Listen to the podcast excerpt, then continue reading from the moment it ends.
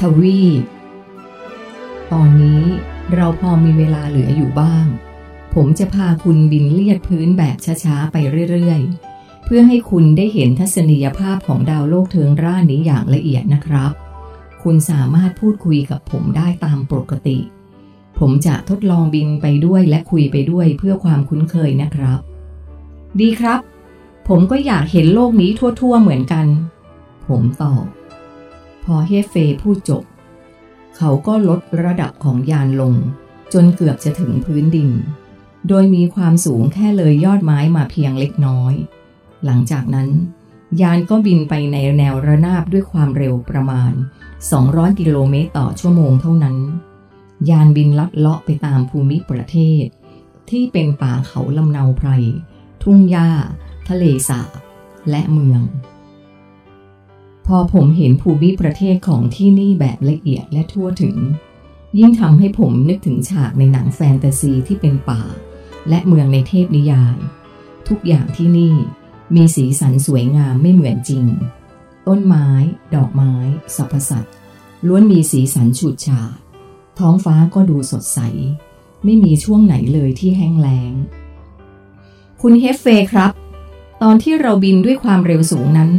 ผมสังเกตว่าโลกของคุณแบ่งออกเป็นแค่สองทวีปใหญ่ ๆ เท่านั้น ใช่ไหมครับ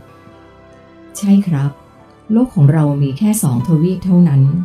ถ้าจะเรียกให้ถูกก็คือ โลกของผมมีใบจักรแค่สองใบ เป็นอย่างนี้มาตั้งแต่แรกสร้างแล้ว โดยมีการแบ่งโลกออกเป็นสองซีกอย่างชัดเจน คนที่ซีกโลกหนึ่งหลับ คนอีกซีกโลกหนึ่งก็ตื่นขึ้นมา เดิมทีโลกของคุณก็เป็นเช่นนี้เหมือนกัน แต่เนื่องจากได้มีการปรับเปลี่ยนโครงสร้างทางกายภาพมาหลายครั้ง และแต่ละครั้งก็มีแผนการใหม่ ๆ เพื่อให้ดาวโลกของคุณสามารถดำรงอยู่ได้อย่างปกติ ตอนนี้โลกของคุณเปรียบเสมือนมีใบจักรถึง 5 ใบ คือมีการแบ่งพื้นที่ที่เหมาะสมสำหรับการอยู่อาศัยออกเป็น 5 โซนใหญ่ ๆ คือ 1. ทวีปออสเตรเลีย 2. เอเชียตะวันออก 3. เอเชียกลาง 4. ยุโรปกับแอฟริกา และ 5. อเมริกาเหนือกับอเมริกาใต้ เวลาที่เรามองการแบ่งโซนที่เหมาะสมสำหรับการอยู่อาศัยของมนุษย์ เราจะมองเป็นแนวดิ่ง เกือบตั้งฉากกับเส้นศูนย์สูตร โดยจะเฉียงไปทางตะวันตกประมาณ 23.5 องศา เพื่อให้รับกับการเอียงของแกนโลก ดังนั้น เมื่อเรามองเข้าไปตอนที่โลกเอียง แนวที่อยู่อาศัยของมนุษย์ก็จะตั้งฉากพอดี ในยุคสนามพลังงานใหม่ที่จะถึงนี้ โลกของคุณจะมีใบจักรถึง 6 ใบ เพื่อซอยการส่งพลังด้านบวกลงไปยังแกนโลกให้ถี่ขึ้น ซึ่งคาดว่าน่าจะป้องกันการเสียสมดุลได้ดีกว่าเดิม เขาอธิบาย ใบจักรหกใบ หมายความว่า จะมีทวีปใหม่เพิ่มขึ้นมาอีกหนึ่งทวีปอย่างนั้นหรือครับ ผมถาม ใช่ครับ แต่ทวีปใหม่จะเกิดขึ้นสองทวีป ไม่ใช่แค่ทวีปเดียวคือ ทวีปแปซิฟิกกับทวีปแอตแลนติก โดยจะมีทวีปหนึ่งหายไป นั่นคืออเมริกาเหนือ มหาสมุทรแอตแลนติก หรือแอตแลนติกเดิมนั้น จะมีส่วนหนึ่งของอเมริกาใต้เดิมไปรวมอยู่ด้วย ถ้าจะบอกว่าทวีปแอตแลนติกเป็นทวีปใหม่ก็ไม่เชิงนักเพราะทวีปนี้เคยมีมาก่อนแล้ว เพียงแต่ได้พลิกกลับไปอยู่ใต้โลกมานานเกือบหนึ่งหมื่นปี ทวีปใหม่จริงๆ น่าจะเป็นทวีปแปซิฟิกมากกว่า ที่เรียกว่าแปซิฟิก เพราะมันคือพื้นที่ของมหาสมุทรแปซิฟิกในปัจจุบัน ส่วนอนาคต มันจะชื่ออะไรก็ขึ้นอยู่กับการกำหนดของมนุษย์ในยุคถัดไป แสดงว่าทวีปอเมริกาเหนือจะหายไปอย่างนั้นหรือครับ จะมีบางส่วนเท่านั้นที่ยังเหลืออยู่ ซึ่งมันจะกลายเป็นเพียงเกาะเล็กเกาะน้อยในมหาสมุทร โดยเราจะไม่นับว่าเป็นพื้นที่ที่มีมนุษย์อาศัยอยู่หนาแน่น คุณคิดว่าข้อมูลของคุณนี้ถูกต้องแม่นยำแค่ไหนครับ เพราะมันเป็นเรื่องใหญ่มากทีเดียว ผมถาม เอาไว้คุณคอยดูเองก็แล้วกันครับ ผมพูดตามแผนการที่ถูกกำหนดไว้เท่านั้น ยกเว้นเขาจะเปลี่ยนแผนเฮฟเฟพาผมบินชมทัศนียภาพไปเรื่อยๆ จนเขารู้สึกว่าใกล้จะได้เวลา ผมคิดว่า ตอนนี้ใกล้เวลาที่ประตูหมายเลข 16 จะเปิดแล้ว เราน่าจะไปกันได้แล้วครับ เขาแจ้ง พอพูดจบ ยานของเราก็ลอยตัวสูงขึ้นจากระดับที่บินอยู่ จากนั้นก็เร่งความเร็วสูงสุดทันที ไม่ถึง 5 วินาทีเราก็มาหยุดอยู่เหนือปิระมิดขนาดใหญ่แห่งหนึ่ง และก็ไม่ใช่มีแค่เราเท่านั้น ผมพบว่ามียานบินลักษณะเดียวกันลอยอยู่ก่อนหน้าแล้ว หลายสิบลำ พวกเขาเป็นใครครับ อย่าบอกนะ ว่าพวกเขากำลังจะเดินทางไปที่โลกของผมด้วยเหมือนกัน คุณเข้าใจถูกต้องแล้วครับ พวกเขามาจากทั่วโลกของผม เรามีภารกิจเดียวกันคือ ไปทำงานที่ดาวโลกของคุณ เฮเฟตอบ วันนี้จะมียานบินที่จะใช้ประตูนี้ทั้งหมด 148 ลำ มาจากเมืองทั้งหมด 39 เมือง ในจำนวน 148 ลำนี้ มีเพียงสองลำที่เป็นรูปธรรมแบบท่านรุทรนอกนั้นเป็นนักบินฝึกหัดทั้งหมด และเที่ยวนี้ก็จะถือว่าเป็นเที่ยวบินสุดท้าย เพราะเราได้ใช้ทรัพยากรช่างเทคนิคทั้งหมด ที่มีอยู่บนโลกจนหมดแล้ว ตอนนี้ที่โลกของเราไม่มีทั้งนักบินเก่า และนักบินใหม่เหลืออยู่เลย ยกเว้นท่านรุทรคนเดียว เราต้องระดมสรรพกำลังทั้งหมดที่มีอยู่ เพื่อภารกิจครั้งนี้ เขาพูดทิ้งท้าย ฟังดูเหมือนการส่งทหารไปร่วมรบในสงครามเลยนะครับ ผมแสดงความเห็น ครับ ผมก็คิดเช่นนั้นเหมือนกัน ผมเพิ่งได้รับมอบหมายให้ทำภารกิจนี้เป็นครั้งแรก แต่จากที่ท่านรุทรกำหนด แผนการครั้งนี้ จะเป็นการลงไปจัดการถึงใต้เปลือกโลกเลยทีเดียว ซึ่งปฏิบัติการแบบนี้เคยเกิดขึ้นมาสามครั้งแล้ว คือในยุคของสัตว์ตัวโตหนึ่งครั้ง ยุคแรกๆของอารยธรรมมนุษย์หนึ่งครั้ง และยุคแอตแลนติสอีกหนึ่งครั้ง ระหว่างที่เฮฟฟีกำลังอธิบายข้อสงสัยของผมอยู่นั้น ผมก็สังเกตเห็นว่ามียานบินทยอยกันมาลอยลำ อยู่เหนือปิระมิดแห่งนี้เพิ่มขึ้นเรื่อยๆ จากตอนแรกมีแค่หลายสิบลำ ตอนนี้คิดว่าน่าจะเป็นร้อยลำแล้ว การเดินทางมาของพวกเขาทำให้ผมรู้สึกตื่นเต้นมาก เพราะพวกเขามาด้วยการปรากฏตัวแบบกระทันหัน เหมือนกับว่าล่องหนมา ภาพที่อยู่ตรงหน้าผมตอนนี้ เป็นภาพที่น่าประทับใจมาก ดูแล้วเหมือนกับนักรบที่กำลังเตรียมพร้อมที่จะออกศึก ยานที่มารอการเดินทางครั้งนี้ ผมคิดว่าพวกเขามาด้วยกันเป็นกลุ่มๆ มีการเรียงกันเป็นแถวอย่างเป็นระเบียบ บางกลุ่มที่มาหลายลำก็มีการเรียงตัวเป็นรูปตัววีบางก็เรียงเป็นรูปวงกลม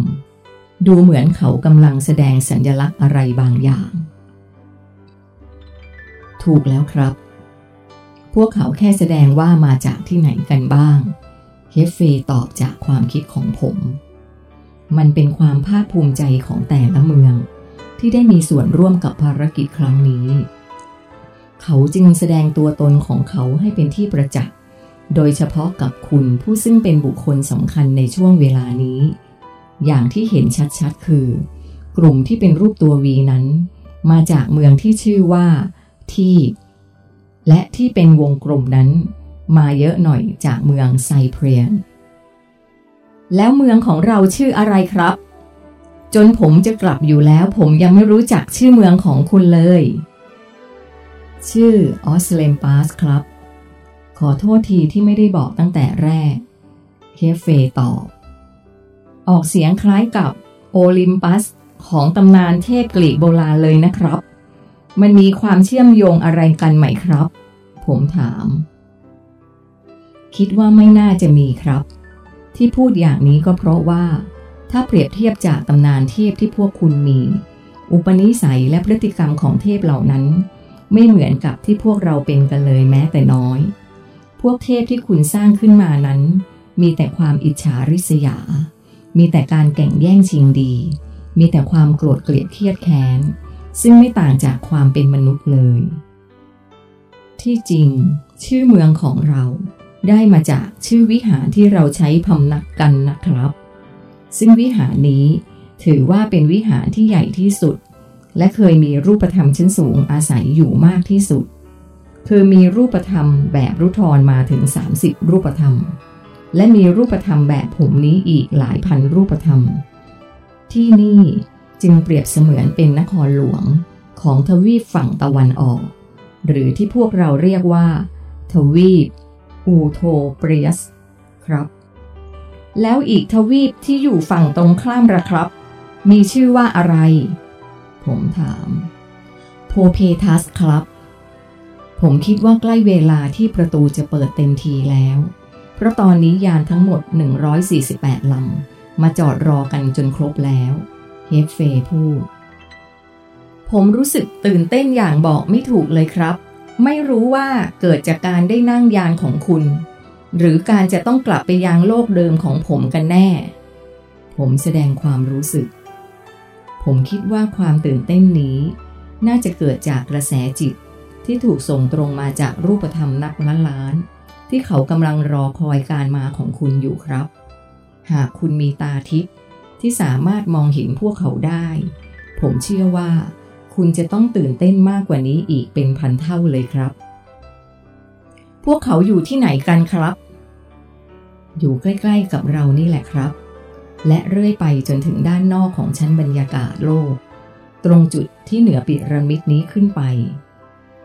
แต่ที่มากที่สุดคืออีกด้านหนึ่งของโลกเดิมของคุณ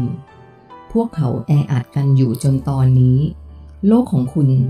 สว่างสวัยไปด้วยรัศมีของดวงจิตธรรมยานชั้นสูง ที่มาชุมนุมกันในครั้งนี้ ซึ่งความรู้สึกตื่นเต้นนี้ คงส่งผ่านมาถึงคุณโดยตรง เพราะว่าคุณคือต้นเหตุของเรื่อง เขาจะเห็นเราด้วยหรือครับ เพราะตอนที่เราเดินทาง